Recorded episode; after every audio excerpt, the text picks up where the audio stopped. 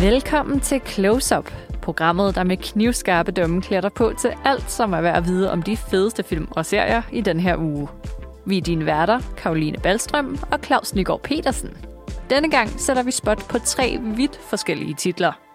Vi lægger ud med mesterinstruktøren Guillermo del Toros længe ventede film noir Nightmare Alley.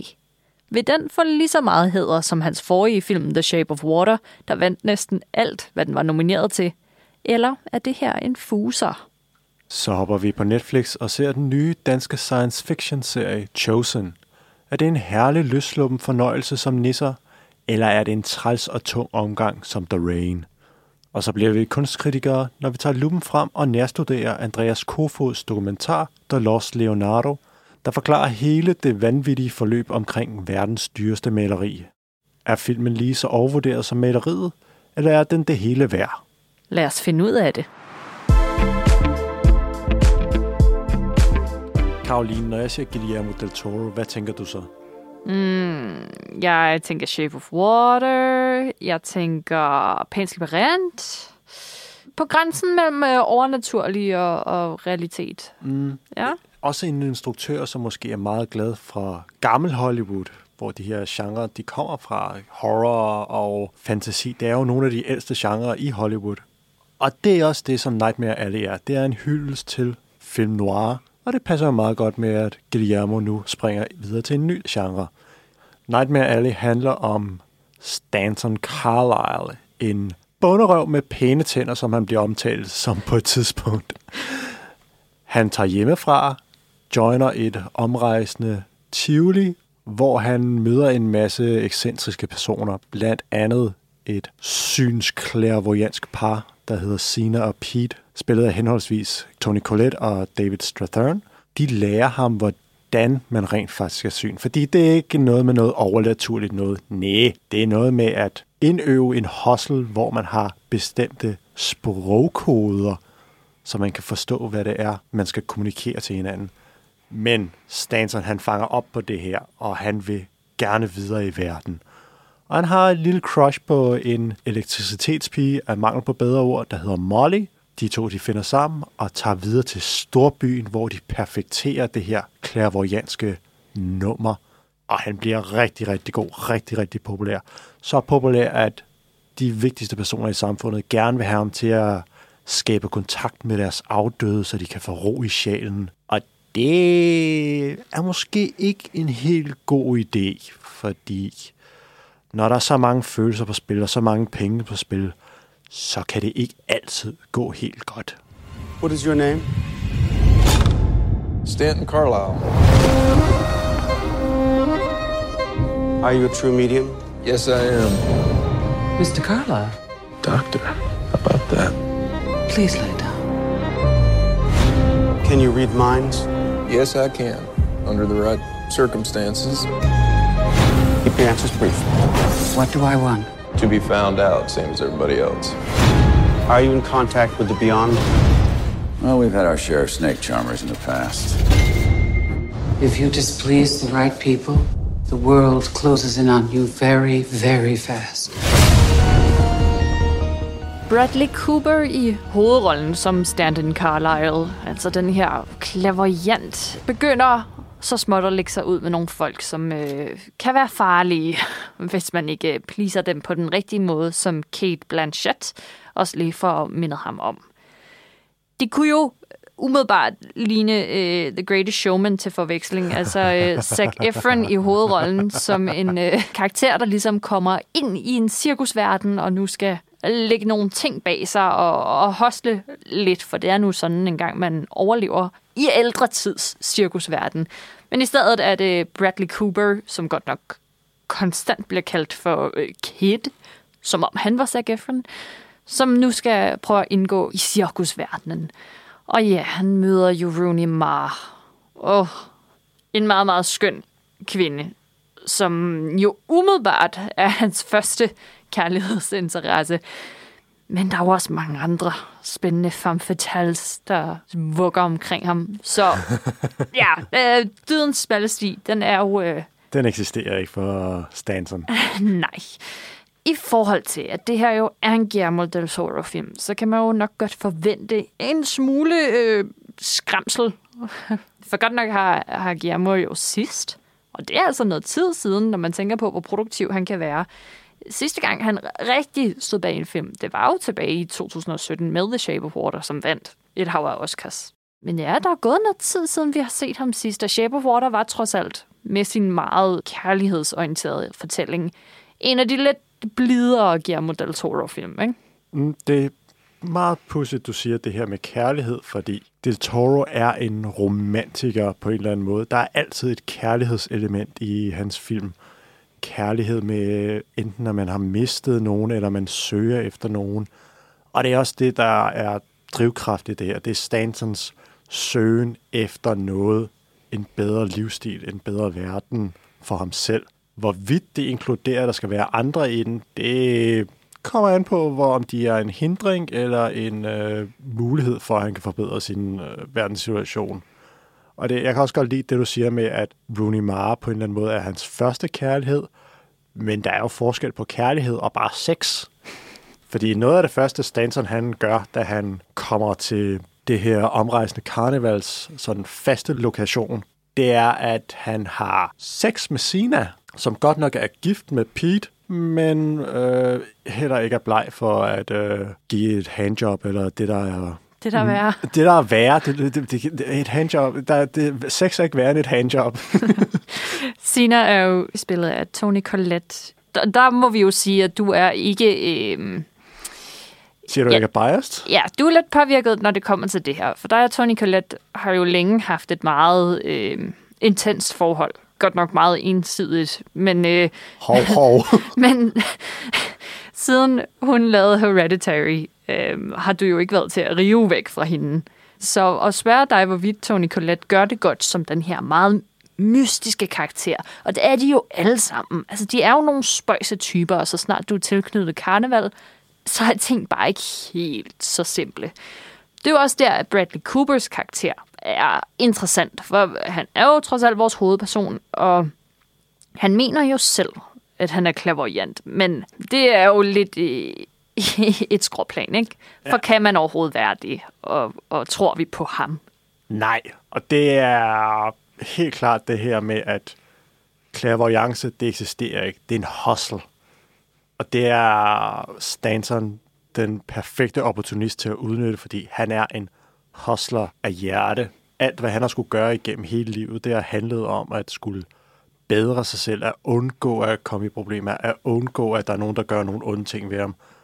Og det, som den her falske clairvoyance, det går ud på, det handler om at læse folk, fordi folk vil gerne høre andre fortælle om dem selv, hvis du forstår. Altså, du har jo intet, der er mere bedre, end hvis du giver mig en kompliment, og du beskriver gode ting med mig, eller et eller andet. Og det er det, som gør sig gældende ved clairvoyance. Man vil gerne bekræftes, og man vil gerne have noget ro.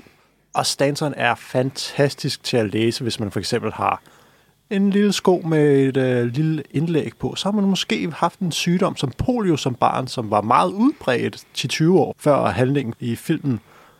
Det er han hurtigt til at fange op på, og så kan man jo sagtens spænde en historie ud af det. Nu skal vi også huske, at Nightmare Alley overordnet set tapper ind i noir-genren. Det er helt klart det, Guillermo han prøver at gøre med den her. Og Stansons måde at agere på spiller også helt vildt meget ind i noir-genren, som jo frem for alt, ja ja, den er filmet i, i meget kontrast til sort-hvid farve og sådan noget, men karaktererne, der bemander et noir-sæt, er jo i virkeligheden dem, der gør noiren, ikke? Deres måde at agere på. Og der er det klassisk, at sådan nogle mænd er voldskråsikre, og bare mener, at de har ret. Hvis du har en detektiv, så er han villig til at gå langt for at følge lige præcis sin mavefornemmelse. Mændene har en meget stærk tro på sig selv. Og det er jo også det, som Stanton bliver nødt til at fremvise, og om det så er rigtigt eller ej, så kommer han jo til at tilføje til den her noir-feeling af at have en mand, der virkelig er stålsikker i sin sag. Øh, og at de så, som regel, de her mænd plejer at tage fejl, det er jo så en anden ting. Men så om, om det nu er ægte eller ej, så er Bradley Coopers karakter jo en klassisk noir-mand. Ikke alene er karakteren en klassisk noir-mand, Bradley Cooper selv som fysisk person ligner også meget en klassisk noir-skuespiller, eller i hvert fald en gammeldags Hollywood-skuespiller. Han er virkelig et ordentligt brød af mangel på bedre ord, men han har den her filmstjerne aura omkring sig. Man kan næsten fornemme, hvordan han sådan vader igennem scenen som sådan større end livet selv personage, der går rundt. Og det, det klæder ham. Man kan godt forstå, hvorfor det er, er, han er i den her rolle her. Det skulle oprindeligt have været Leonardo DiCaprio, der skulle have spillet Stanton. Men øh, der var der, der, det pla- øh, skemaet duede ikke helt, så Bradley Cooper overtog. Han gør det egentlig okay. Han er kommet langt den gode Bradley Cooper, siden han havde tømmermænd i Las Vegas. Øh, der er kommet lidt mere karisma på drengen. Men netop det, som du siger med karaktererne. Vi har jo en klassisk fem fatal i Kate Blanchetts psykiater, som først bliver udpeget til at skulle finde huller i Bradley Coopers forklaring på, at han er clairvoyant. Men det kan hun ikke umiddelbart.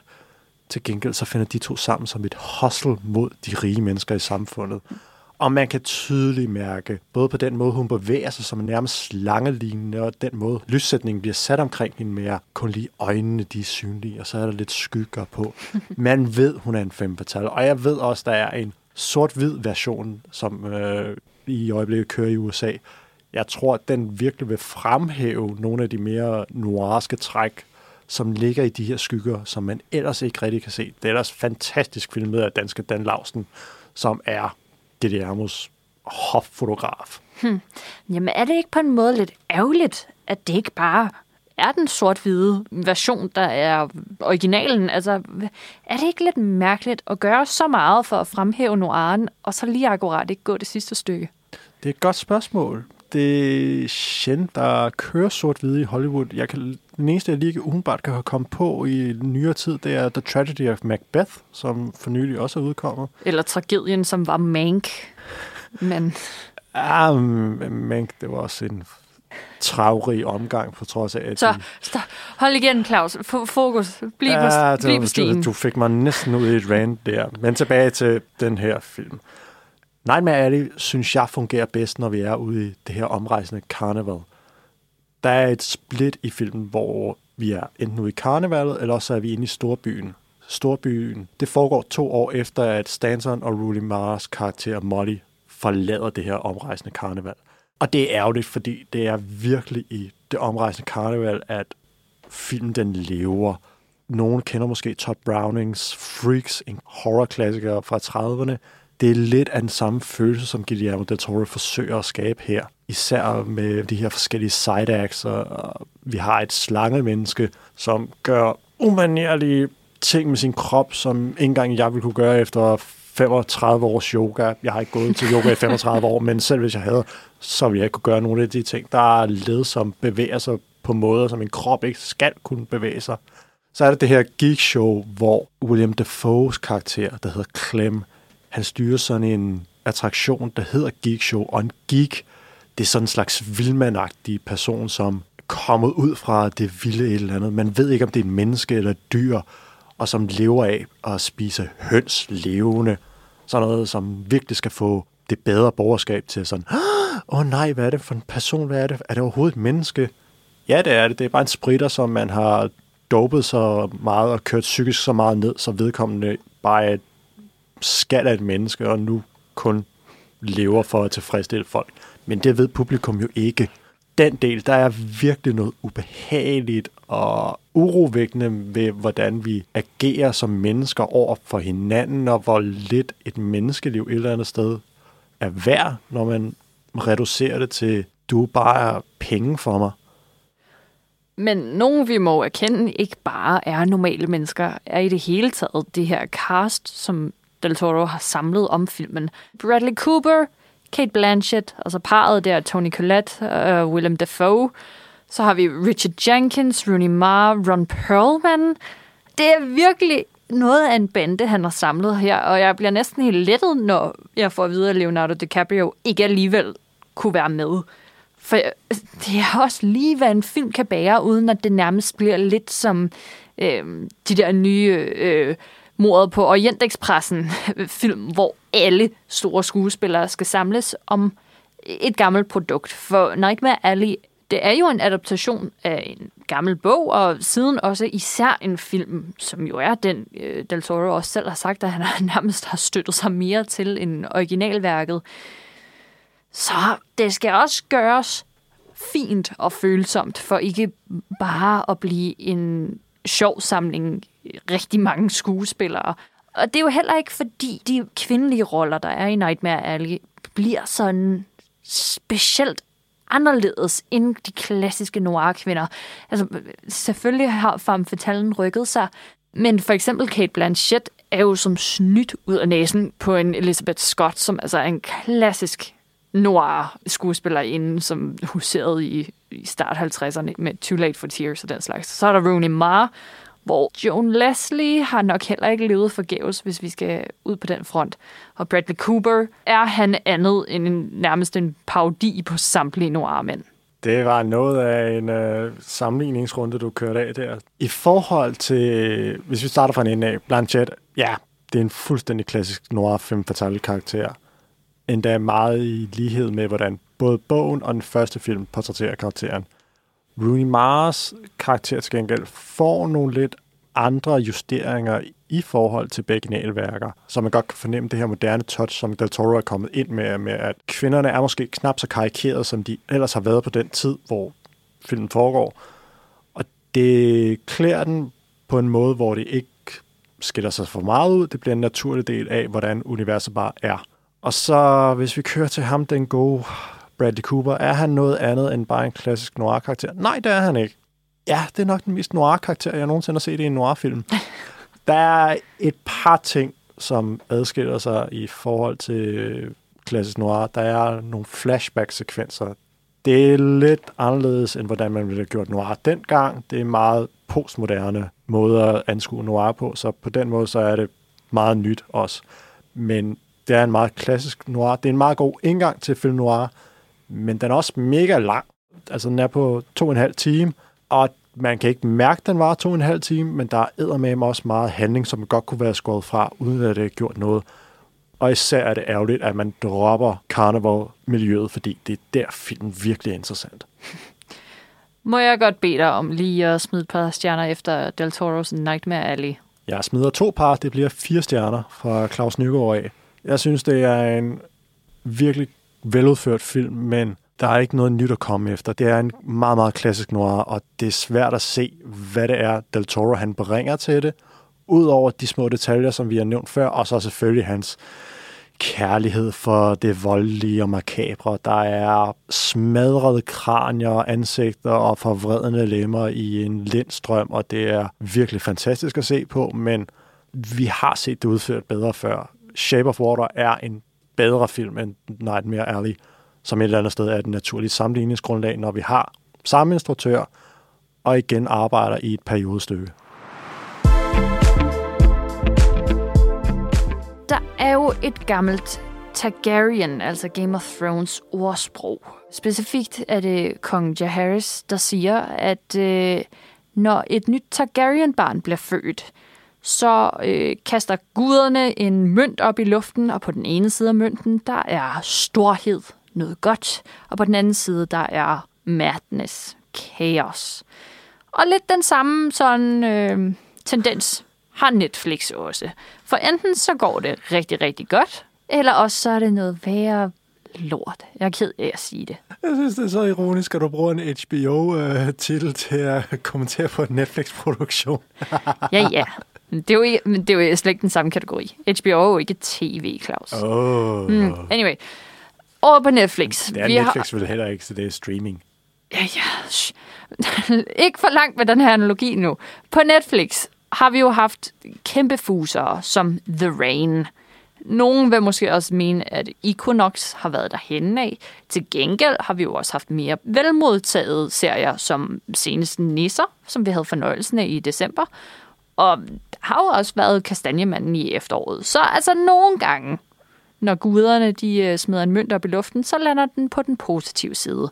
Og nu får Netflix min sanden chancen for endnu en gang at smide lidt mønter i vejret, for de har leveret en ny teenage-serie, som hedder Chosen, og handler om en pige, der bor i udkants Danmark, en super steneren lille by, der hedder Middelbo. Men for præcis 17 år siden, sjovt nok den samme alder som hun har, der forandrede hele byens liv sig, for en meteor slog ned midt i byen og gjorde den nu til et øh, rigtig interessant forskningsområde. Men øh, som traileren, vi skal høre her, den subtilt afslører, så er alting ikke som det ser ud, og der er noget mærkeligt ved den her meteor. Skal vi lige høre, hvor raffineret Netflix i serien Chosen præsenterer det. Universet er fyldt med mørke og mysterier. Kun når universet en gang imellem viser sig for os, får vi en fornemmelse af, hvad det indeholder. Som vi gjorde for 17 år siden, da universet kom til Middelbo. Fra Middelbo til Meteorbo. Noget er virkelig mærkeligt her. De ved, det ikke var en meteor, der styrte ned dengang. Okay, hvad var det så? Et rumskib. Et hvad? Et rumskib, Claus. Oh, yeah. Ja, ja. Chosen er sjovt nok skabt af folkene bag både The Rain og Nisser, nemlig Jannik Tej Mosholdt og Christian Potalivo. Det kan man måske godt mærke lidt, ikke? Med en markant forskel. Hvad? Fordi på Nisser, der var de idémænd, der var det ikke dem, der stod for den daglige gang på Nisser. Det var nemlig Stefan Jaworski. Nå. Så de har gode idéer, men de er måske ikke så skide gode til at udføre dem. Hmm. Og der afslører vi måske allerede, hvad i hvert fald jeg mener om den, og hvis vi går tilbage til, hvad du sagde, før vi hørte traileren, så var der måske også et lille øh, snært af ironi i øh, den måde, du omtalte succeserne på. Måske vi også skal, skal tænke lidt over, at det her er jo trods alt en serie med unge mennesker, der teknisk set ikke er myndige nu i hovedrollen. Og derfor skal man måske også lade være med at tage det så voldsomt seriøst, at der nu er et ikke så subtilt plot, der nok linker vores hovedperson Emma, spillet af det helt nye navn Malika Mosendane, til de her mærkelige begivenheder, der skete for 17 år siden. Lur mig, om hun og familien ikke har noget at gøre med den der meteor, som jo så nok måske er et rumskib. For omkring sig samler der sig selvfølgelig i bedste Stranger Things-stil en lille gruppe unge, som nu prøver at optravle mysteriet, der har ramt den lille by. Og det skal Emma jo selvfølgelig involveres i. Der er alt det klassiske. Vi har lidt øh, vennedrama, vi har lidt nogle øh, romancer, som skal spire midt i det hele og gøre alting endnu mere kompliceret. Og det er måske meget godt, for så svært er det heller ikke at regne ud, hvad der foregår i Chosen. det, det sender mig bare rigtig mange meget vrede tanker tilbage til The Rain, som jo modsat Chosen jo rent faktisk havde et koncept, hvor man tænkte, okay, fedt nok, det har vi alligevel ikke set i Danmark før. Men alt det der med at få noget til at styrte ned og sådan noget. Jeg mener, at der var en julekalender i år, der faktisk også handlede om noget af det samme. Der er jo øh, også nogle kendte danske navne på øh, rollelisten. Blandt andet en, en ny opkommer, som jo tog Danmark med storm for ikke så længe siden. Andrea Hej Gadeberg, som man husker fra Retfærdighedens Rytter, hvor hun jo var et af de få positive indslag, hvor hun gjorde det meget godt, må man jo sige. Ja, ja. Så har vi også øh, Albert Rudebæk Lindhardt fra øh, Druk. Det, de samler jo i det, i det mindste, skulle man til at sige, nogle, nogle unge mennesker her, som rent faktisk godt kan tage for sig. Der er måske bare ikke lige de helt store nuancer for dem at udfolde sig på. Hvis man endelig skal sige noget, der måske bare går en lille smule mod strømmen, så er det, at øh, Emma, altså Malika, øh, og Andrea har Gadebergs karakter øh, får et forhold til hinanden. Så den her romance er et forsøg på at gøre noget bare en lille smule anderledes, øh, og det får de jo udfoldet ganske øh, hederligt. Men derudover er det jo ikke så meget andet end en flok voksne, som er imod dem og modarbejder dem lidt, for kan det virkelig passe? Og sorry, men vi ved jo alle sammen godt, hvor det her er på vej hen. Jamen, det er virkelig meget, vi hamrer dig oven i hovedet med, hvad det er, der sker nu. Du skal hele tiden være med. Og det er tydeligt, at det er en serie, der er designet til udlandet. Fordi nogle af karakternavnene er også tydeligvis designet til, at man skal kunne udtale dem på et andet sprog end dansk. Og så er der også noget uelegant i den måde, replikkerne bliver leveret på. Om det er fordi replikkerne er decideret dårlige, hvilket jeg ikke er i tvivl om. Men der er også virkelig meget pres at lægge på Malika, som er helt nyuddannet skuespiller, og indtil nu kun har været med i et par afsnit af Sommerdal, den serie, som din morfar ser på TV2 Charlie. Det er meget ansvar at lægge på en ny skuespiller, og jeg, jeg synes faktisk ikke, hun er klar det særlig godt. Der er nogle scener mellem hende og hendes mor, hvor der er en naturlighed i den pingpong, der kører frem og tilbage, men som vi hørte i traileren nu, det er hende, der giver os den her forklaring med for 17 år siden, da meteoren styrter ned det virker virkelig forceret, også selvom situationen er den, at hun er guide ved det her meteorkrater og skal forklare en turistgruppe, hvad det er, der er sket. Det virker bare ikke naturligt, den måde replikken bliver fremført på. Så enten så ligger problemet i, at replikken er decideret dårligt skrevet, eller at hun ikke magter at fremføre den. Og det er virkelig hårdt at kritisere en ung skuespiller, som er kan. Men jeg synes ikke rigtig, karakteren fungerer. Og det er måske også derfor, at præstationen den hakker i det, fordi der er interaktion, hvor hun er sammen med moren, hvor hun er sammen med Andrea Heik Gadebergs karakter. Der er noget naturlighed, men så snart det er ekspositionstung handling, der skal fremlægges igennem ord, så kniber det virkelig meget. Og det er også en problematik, som vi genkender fra The Rain, som jo var virkelig tung at komme igennem. Første sæson var hysterisk morsom, når man først opdagede, hvor dårlig serien var. Så kan man jo sidde og grine med hele vejen igennem da anden, tredje og fjerde sæson kom, så blev det bare træls at skulle kæmpe sig igennem. Jeg frygter faktisk, at vi er ude i lidt af noget af det samme med Chosen. Og kan vi lige dvæle ved, at vi har en serie, der hedder Chosen. Skulle den ikke bare hedde Udvalgt? Jo, altså igen, forsøget på at gøre det mere internationalt, end det behøver at være. Øh, man finder spor af det mange veje. Alene traileren, som man kan finde på, på nettet, er med tekstet engelske ord. Du kan ikke opdrive en version, der ikke har engelske undertekster på sig. Det er tydeligvis en eksportvare. Hvis man skal sige noget positivt om Chosen, og at den jo selvfølgelig heller ikke er rettet mod dig og mig, Claus. Det er jeg ked af at sige, men vi, vi er sgu blevet for gamle til det der. Så er det, at Netflix kommer ind på en, et ret spændende tidspunkt i forhold til at udbrede videnskab lidt mere til unge særligt det her med at, at være fascineret af fysik, er noget, vi i år fejrer i Danmark. Det er nemlig 100 år siden, i 2022, at Niels Bohr vandt Nobelprisen i fysik, og derfor gør mange universiteter, særligt Niels Bohr Instituttet i København, meget ud af at promovere naturvidenskaben i år. Og hvis Chosen på nogen måde kan gøre noget godt, så er det måske at lade nogle unge mennesker få øjnene op for naturvidenskaben, og hvor mega fedt det er.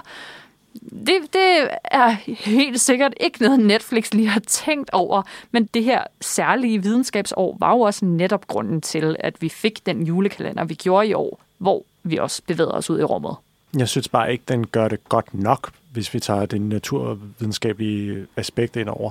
Det er Google øh, naturvidenskab forvidning, vi kører med der er lidt øh, kiggen igennem et horoskop, og så siger vi sådan, åh ja, det er det der, sådan. Det, øh, der er ikke den store videnskab i det. Nej, men måske kan det vise, at man godt kan være sej og gå op i fysik og matematiske beregninger alligevel. Og, og nysgerrigheden på rummet og alt det, der er derude, den kunne jo potentielt blive vagt. I hvert fald så kan man jo tage Chosen som et udgangspunkt og sige, øh, det kan jeg skulle undersøge bedre selv. Og så kan det jo på den måde være en, en form for inspiration. Jeg synes, at vi skal lukke den her, Claus, fordi hvis man ikke har noget pænt at sige, siger min mor, så skal man bare stoppe. Så, vil du ikke kaste lidt stjernestøv efter Chosen på Netflix? Jeg vil faktisk gerne sige noget positivt om den. Der er nogle tendenser til noget virkelig interessant sci-fi. Den trækker på nogle spor, hvor vi går tilbage til noget 80'er, noget John Carpenter, Starman, E.T. Der er nogle tendenser, hvor jeg undervejs tænkte, okay, hvis jeg abstraherer fra, at de taler dansk, og bare tænker på det som en historie internationalt, så kan jeg godt se, hvor det er, den vil hen. Så begynder der at komme replikker, og så ryger jeg ud af den, fordi den er virkelig dårligt skrevet. Replikkerne er så togrummende, ringende og ekspositionstunge, så det ikke er til at arbejde med. Det er virkelig synd, fordi der er så meget potentiale i det her, men det er virkelig discount. Åh, oh, det bliver negative to stjerner fra mig af. Jeg vil virkelig gerne øh, hæve den til tre, men jeg føler virkelig ikke, den fortjener det. Okay, okay. Jamen altså, jeg synes, vi må have for øje, at den er ikke lavet til os. Men derfor skal det jo selvfølgelig stadig være kvalitet til de unge. Men som eksportvare må vi jo se, hvordan det kommer til at gå. Det er helt sikkert noget, som udlandet kommer til at byde på det her. Jeg forudser, at den kommer til at ligge nummer et over hele verden. Okay. Vi skal jo se et eller andet indtil Squid Game sæson 2 tager verden Åh, med storm mig. en gang til. Ja, ja. Nå, to negative stjerner til Chosen på Netflix. Vi må se, om vi ikke lige kan gøre det lidt bedre i næste ting, vi skal tale om. Det er lidt sjovt med den dokumentar, vi skal til at tale om lige nu, for vi startede jo udsendelsen med at snakke om lidt noir, typisk detektivgenre. Så kom vi over i noget dansk med Chosen, og nu ender vi med en ret fin kombination af begge de to ting. Vi skal nemlig tale om en dokumentar, der hedder The Lost Leonardo, som er en vaskeægte detektivhistorie, som prøver på at optrævle noget af den mystik, der er kommet omkring et efter sine ægte Leonardo da Vinci-maleri, som dukkede op for bare et par år siden. Øh, motivet er Salvador Mundi, altså et billede af Kristus, der sidder med verden i sin hånd, helt bogstaveligt talt. Og det her maleri af Kristus dukkede op i 2004, et mærkeligt sted i USA, hvor nogle øh, indkøbere, sådan nogle lidt sketchy, altså super mærkelige, mega nørdede søgere jagede sig frem til det her værk og købte det til totalt billige penge. Og senere sendte det til restauration, hvor vi som i det trailerklip, vi skal høre her også kort, hvor kvinden, der restaurerede billedet, lige pludselig måtte tage sig til brystet og udbryde, det her billede kan ikke være blevet malet af andre end Leonardo da Vinci. Hele balladen går jo så nu på, om det er et rigtigt Leonardo-værk. Og værre end nu, så viser det sig jo i løbet af den her danske dokumentar, hvordan det egentlig også kan være semi-ligegyldigt, om den nu også er god nok eller ej. For hele det her Salvador Mundi-motiv handler om så meget mere end autenticiteten i værket selv. Der er nemlig sindssyge oligarker inde over, og prinser fra Saudi-Arabien, og alle mulige forskellige politiske organisationer har rigtig mange aktier i, hvorvidt det her værk er ægte eller ej. Og som vi skal høre i klippet, så tager det bestemt overhånd. Så det, der bare var et heldigt fund, kan nu vise sig at få kæmpestor politisk, juridisk og økonomisk betydning i de næste kommende år. There are only about 15 Leonardos known. To say I have found a picture like this, it's just so far fetched. You're just going to look like a fool. This is the most improbable story that has ever happened in the art market. It's not even a good painting. It's not just art history, it's world politics. Everybody was complicit in dreaming up lost Leonardo da Vinci. Nobody really cares what the truth is. 240 million. 300 million. 400 million. So. Jamen, er du klar på det her, Karoline? Det lyder som det mest vilde nogensinde. Altså, vi har et vaskeægte Leonardo da Vinci-maleri. Det er det første, der er blevet fundet i over 100 år. Der er kun 15 verificerede værker lige nu i verden. Og det her det er et af dem. Eller er det? Ja, det er jo det helt store spørgsmål. Øhm, det interessante er jo faktisk, at den kære Andreas Kofod, som er instruktør på det her projekt, jo egentlig ikke rigtig nødvendigvis prøver at søge om, hvorvidt det er rigtigt eller ej. Derimod så prøver han at kortlægge den her reaktion, som det har haft, ikke kun inden for kunstverdenen, hvor det selvfølgelig har vendt op og ned på alt, men også i forhold til den effekt, det generelt har haft på hele verdenssamfundet, for det har det utroligt nok haft. Så hvad, hvad Kofod prøver er at få nogle forskellige vinkler på, hvorfor øh, autenticiteten er så fans vigtig for nogen og ubetydelig for andre. Og det er øh, et godt stykke arbejde, han har gjort med at få folk fra enormt mange forskellige lag til at stille op til den her dokumentar, som hedder The Lost Leonardo, til ligesom at afdække for det første, hvordan føles det lige pludselig at stå med det her værk mellem hænderne og være i tvivl, sende det til restauration, og så finde ud af, at den er sgu nok god nok. Og hvad gør man så derfra? For det, det, det er jo slet ikke meningen, at folk skal finde værker på den her måde. Så hvad er processen bag det? Og vi får egentlig en rigtig god introduktion til, hvordan hele den her opkøbsproces fungerer, og vi lærer noget om forhandling, og hvordan man prutter en pris opad, og, og så videre. Og det bliver gjort rigtig, rigtig fint i den her dokumentar, især når man ikke har overhovedet nogen forstand på det der, for det der er en helt, helt, helt anden liga. Altså, du øh, sammenlignede det en lille smule på et tidspunkt med sådan nogle sindssyge opkøb af fodboldspillere til milliard kroner, fordi det, det er bare sådan nogle tal, der lyder fuldstændig absurde. Og det bliver også fremvist rigtig, rigtig fint her, hvordan det bare er en sindssyg branche. 450 millioner dollars for et stykke træ, ah. hvor der er en, der er tegnet på. Så nu skal du lige huske her, hvem det er, vi taler om, ikke? Det er nemlig det. Hvem er det, vi taler om? Det er jo det, der er hele humlen i det. Eller er det? Fordi du har fuldstændig ret i, at det handler ikke om, hvorvidt den er ægte eller ej. Det handler om, hvad folk vil give for den. Mm. Og på den måde får den her potentielt falske tingest jo helt vildt meget værdi. For hvis nogen er villige til at give den der latterlige sum for det, så er det nu engang det, som det her stykke flækkede træ, for det er ikke et billede i særlig god stand, det er nu engang, hvad man har besluttet, at den skal være værd. Det er jo, det er jo fuldstændig til at falde på halen over alene. Men det er jo på en eller anden måde den måde, hele vores pengesystem fungerer på. Når jeg giver dig en 100 kroner seddel, så får du 100 kroner, fordi jeg giver dig en seddel, som hele Danmark har aftalt, at det her det er 100 kroner værd. Og der er bare et billede af en storbæltsbro, eller hvad det nu er for en bro, der er på.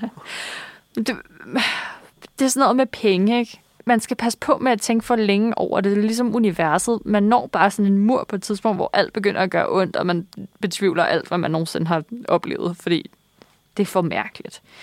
I forhold til alt sådan noget med prissætning af kunst, så falder den her dokumentar jo også på et ret sjovt tidspunkt, fordi vi lige nu i Danmark gennemgår den her kæmpe store diskussion, som er, hvorvidt en dansk kunstner, kaldt Jens Honing, han skal betale kunsten, altså et museum i Aalborg, tilbage for et beløb, han, mm, som nogen siger, har stjålet, og som han selv siger, er retligt tjent.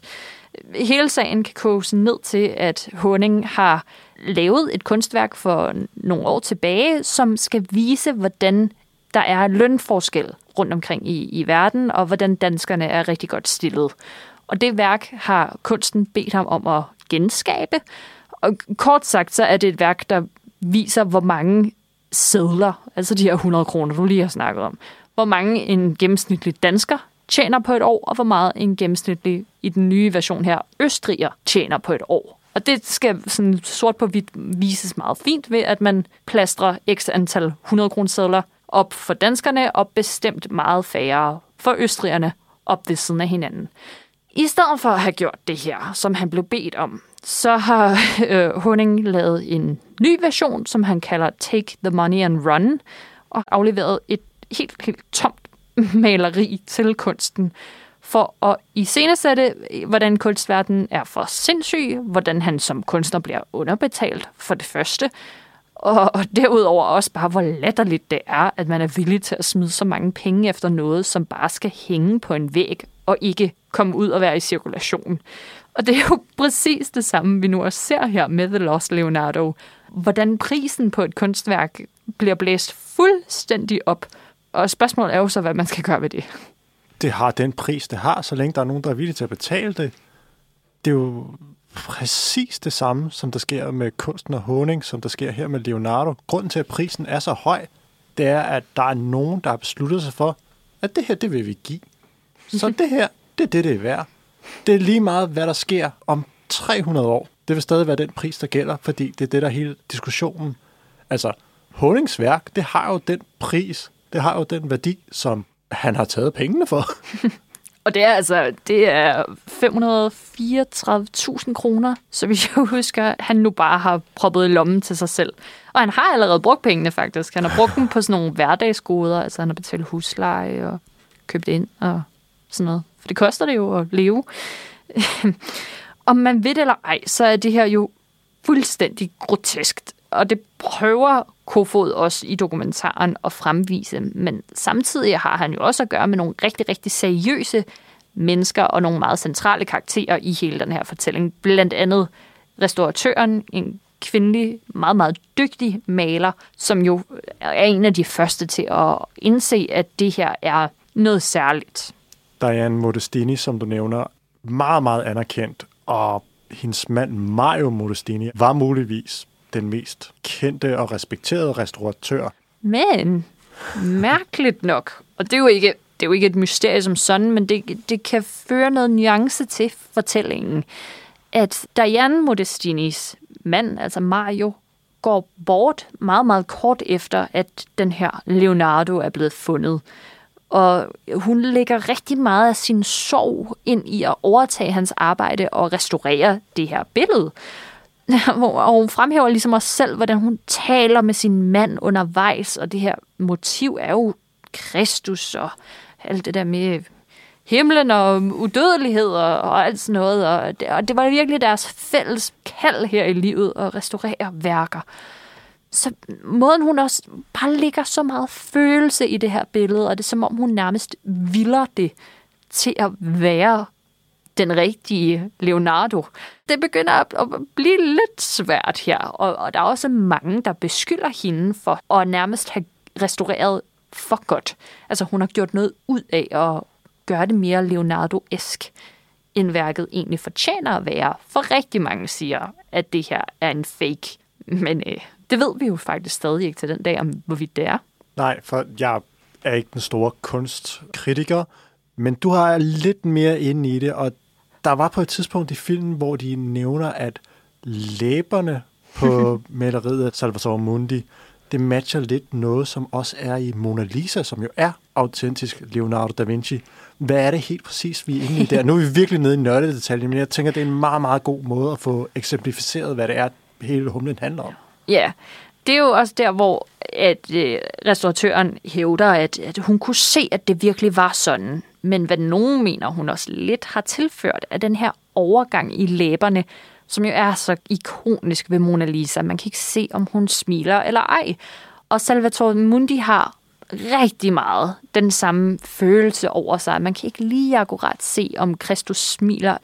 Og det er jo så her, at den her overgang mellem læben og huden, som ikke eksisterer, om hvorvidt den nu er god nok eller ej, det er jo så spørgsmålet, om der, om der er blevet fiflet lidt der, fordi det er sådan et Da Vinci-træk. Til gengæld er der jo også noget andet, som er super fishy ved det her, og det er, at Da Vinci jo var enormt vidende om kroppen, og, og virkelig gik ned i vores anatomi, og undersøgte den helt vildt meget for sin tid, altså der i 1500-tallet. Og der er noget med Kristus pegefinger, som er, er vinklet på sådan en unaturlig måde. Altså det er som om den nærmest sådan krøller lidt ind af sig selv, som ikke er fysisk normalt muligt for et menneske. Og det strider jo rigtig meget imod, at det kunne være Leonardo, for der var ikke nogen på det tidspunkt, der havde bedre styr på den menneskelige anatomi. Nej, vi sad begge to sådan og prøvede, for om det overhovedet kunne lade sig gøre. Man kan ikke dreje sin finger fysisk nok til, at neglen den bliver synlig på den måde, som den er på billedet. Det taler måske lidt hen imod, at det er en elev eller en eller anden i hans omgangskreds på det tidspunkt, der har været i hans nærhed, som har lavet den del af det. Men det er et eller andet sted også lige meget, om den er falsk eller ikke er falsk. For det mest interessante er, at folk er fucking villige til at betale 100 millioner af dollars for det her maleri. Som Kofod også viser, at det involverer rigtig mange ordensmagter også, for FBI og CIA er enormt interesseret i at følge det her maleri, for der er jo også rigtig meget pengevask, som foregår inden for kunstverdenen. Og kan de her 450 millioner dollars, som maleriet bliver solgt for, kan, kan de være en proces eller et led i alt det? Ja, vi fik jo begge to Tenet-flashback lige pludselig, fordi en uh, vigtig del i Christopher Nolans Tenet, det er det her frizone apparatur, som eksisterer i forskellige lufthavne rundt omkring i verden. det er en virkelig ting. Jeg troede, at det var et eller andet, der var opfundet til film. Men nej, nej, det er en virkelig ting. Og vi kommer endda til at snakke med den person, som drev de her frizoner i lang tid. En svejtisk-fransk øh, ekscentriker, Yves Bouvier, som også er lidt en suspekt person. Jeg kan godt lide, hvordan de sammenligner kunstverden med andre ukontrollable professioner som narko og prostitution. Ja, for du kan, ikke, du kan ikke styre det her, du kan ikke regulere det. Og det sjove er jo, at ham Yves er jo på toppen af verden. De her free ports, altså frizoner, hvor man kan øh, holde sin kunstlust inde, og så er de sådan et mærkeligt limbo, hvor du ikke kan beskatte dem og sådan noget. Øh, han styrer jo dem her og trækker penge ind. Men det her Leonardo-maleri er faktisk med til også at påvirke hans karriere helt vildt meget. Og han er jo ellers sådan en type, man tænker skulle være urørlig. Så bare det her billedes billedets eksistens påvirker virkelig, virkelig mange meget store mænd. Det er for sindssygt, at det kan det. Man må jo bare desværre også erkende, at den her film har en meget, meget stor anke. Og det er, at der er ufattelig mange talking heads. Altså interviewsekvenser, som er opstillet, som skal forklares rigtig meget. Og ind over dem, som for ligesom at bløde alt det her snak lidt op, er der nogle reenactments, altså genindspilninger af folk, der går rundt, øh, modtager maleriet, undersøger det nøje med en lup og sådan noget. Og det er jo ikke virkeligt. Nej. Og det er jo ikke et kriterie for en dokumentar, at ting skal være virkelige. Men hvis man ikke kan lide reenactments, så er en time og 36 minutter rigtig lang tid. Det er sjovt, du nævner det her med reenactment, og de føles lange, fordi vi har jo en anden film, der kom sidste år, som også benytter sig rigtig meget af reenactments, men hvor det er fremstillet på en langt mere interessant måde. Jeg taler om Jonas Por Rasmussens Flugt, der jo et eller andet sted også bare er en eller anden opsummering af en anden persons liv, men måden, det bliver skildret på, det er gennem animation, så man får noget mere liv, og man leger lidt mere med, hvordan udtrykket har set ud. Man kan tilføje nogle ting ved at give den noget mere stemningsfuld lyd. Her der er det meget faktuelt. Der Lost Leonardo minder i den forstand mere om en meget velproduceret tv-dokumentar. Det er en virkelig, virkelig interessant historie, men måden, den bliver fortalt på, den er måske ikke så banebrydende igen. Men det er jo heller ikke, fordi de ikke har prøvet på at, at gøre det her til ellers en visuelt plisende oplevelse. Øh, der, der er rigtig fin kameraarbejde i det her. Der er rigtig mange droneskud, som ligesom tilføjer den en smag af, at det her trods alt er noget specielt. Og måden den også bruger noget arkivmateriale omkring det her billede i det hele taget, for fint formidlet den her benåelse, som folk har, når de oplever det her maleri. Så, det er jo ikke, fordi det er en, en kold oplevelse. Du kan godt fornemme følelserne, og der er nogle auktionsscener, som meget tydeligt viser det her sus, der går igennem befolkningen, når det her maleri bare slår alle købsrekorder. Men alligevel bliver det bare rigtig meget reenactments. Ja, man får lidt den her, at det er en true crime dokumentar på en eller anden måde. Kan du følge mig i det her? Vi op, prøver at opklare en forbrydelse, hvordan den er sket, hvordan er det hele kommet for sig, og hvad er udfaldet af det her? Det, øh, det er en film, der får en til at tænke øh, øh, rigtig meget over kunsts værdi, og det er igen også noget, der rammer, selvom man ikke er voldsomt interesseret, og man ikke ved noget som helst. Den er ikke teoritung på nogen måde. Øh, Det er også rigtig svært, hvis man også samtidig skal have den her dramatiske side af filmen. Altså alene plakaten til den fremhæver jo, hvordan der er sleep hunters, altså de her mennesker, som finder værker, man ikke rigtig ved, om er noget værd endnu eller ej. Og så står der noget om øh, notoriske businessmænd og russiske oligarker og øh, den franske præsident er ind over den saudiarabiske kronprins og sådan noget. Altså, der, der bliver også virkelig kørt på, at det her er et nærmest et mormysterie, ikke? Lover den mere, end den øh, indfrier? Hmm. Den, den prøver i hvert fald på rigtig mange ting, og den prøver at kortlægge den her vej, som billedet har rejst de sidste år. Men igen mister den også pusen alene af måden, den er støbt sammen på, for de her talking heads tager langsomt livet af mig. Det er simpelthen begrænset, også selvom de er sjove, farverige karakterer fordi jeg er virkelig passioneret kunstfolk, så ender man med at blive en lille smule ligeglad, fordi man har brug for at se nogle reelle reaktioner en gang imellem, og ikke bare folk, der husker tilbage på, hvordan det føltes engang at have haft det imellem hænderne. Jeg vil se dig opdage billedet for første gang. Nu øjeblikket mangler jeg rigtig meget. Så derfor er jeg sådan en lille smule skuffet, især fordi den har været så hyped, den her. Og det er da også en, en fantastisk fortælling, som heller ikke kunne være løst på en anden måde. Det er også det, der er frustrerende, fordi vi har ikke live-billeder af folk i deres proces med det her maleri. Så man kan heller ikke blame nogen for, at det er blevet lavet, som det er. For mig er det bare ikke nok, og derfor ender jeg desværre kun på tre stjerner til Los Leonardo. Uh, ja. Jeg er en tak mere positiv der. Jeg går op på fire stjerner. Jeg synes, det er en virkelig færm og dygtig dokumentar, som Andreas Kofo er stykket sammen. Jeg kan virkelig godt lide, hvor stringent han er omkring det. Vi tager det kronologisk. Vi starter tilbage i 2004, og så kører vi hele vejen op til nu. Det er en meget, meget god historisk gennemgang af hele forløbet, og han er rigtig god til at trække folk ind fra forskellige aspekter af kunstverdenen og andre professioner, som maleriet har haft indvirkning på.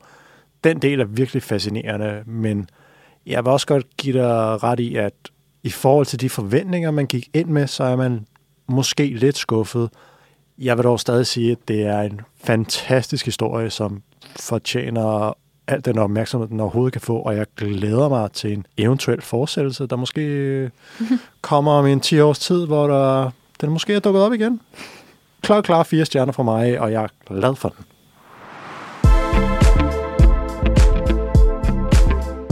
Vi har jo også set andre ting i den her uge, end hvad vi har snakket om. Blandt andet har vi taget et kig på den islandske folk horror Lamp med den svenske Naomi Rapace i hovedrollen. Er en virkelig, virkelig smuk film, hvor flere underskønne naturbilleder viser Island fra både den mest indbydende side, men også den lidt mere ildevarslende kant. For der gemmer sig nemlig noget meget uhyggeligt i togerne, og instruktør Valdimar Johansson skaber elegant en konstant følelse af uro, så typer, der ikke er så glade for horror som jeg, må melde pænt pas. Øh, og så er Naomi Rapace jo fremragende, som altid i sin rolle her som Maria, der bruger et menneske slash for hybridbarn til at bearbejde sine egne værste traumer, som hun som mor er kommet ud for. Og på baggrund af det, så giver vi Lamp 4 ud af 6 stjerner. Så skifter vi genre og finder de romantiske toner frem i Tag min hånd. Ville Dinesen spiller hjertelægen Maja, hvis søde forstadsliv med manden, Villa og teenage-søn bliver smadret, da manden boller udenom og vil skilles. Dinesen spiller bogstaveligt talt røven ud af bukserne i denne moderne version af klassikeren Den Eneste Ene. Herlig sjov og rørende firestjernede tur i biffen. Og vi bliver i det romantiske hjørne med finske kopé nummer 6, hvor vi følger den finske universitetsstuderende Laura. Hun rejser med tog fra Moskva til Murmansk. På den knebende plads i togkupéen ender hun med at knytte et bånd til den brovtende minearbejder Lodja. Det er en fin og medrivende, sanselig rejse om at finde sig selv, og man går ud af biografen med en god følelse i kroppen. Fornemme fire stjerner herfra. Næste gang står den på to vidt forskellige ikoniske kvinder. Prinsesse Diana er hovedpersonen i Spencer, hvor Kristen Stewart spiller den udsatte kvinde. Og så står den på hjemmeporno i Pam og Tommy, når historien om verdens første celebrity sex tape bliver udfoldet i alle dens slibrige detaljer. Vi lyttes ved.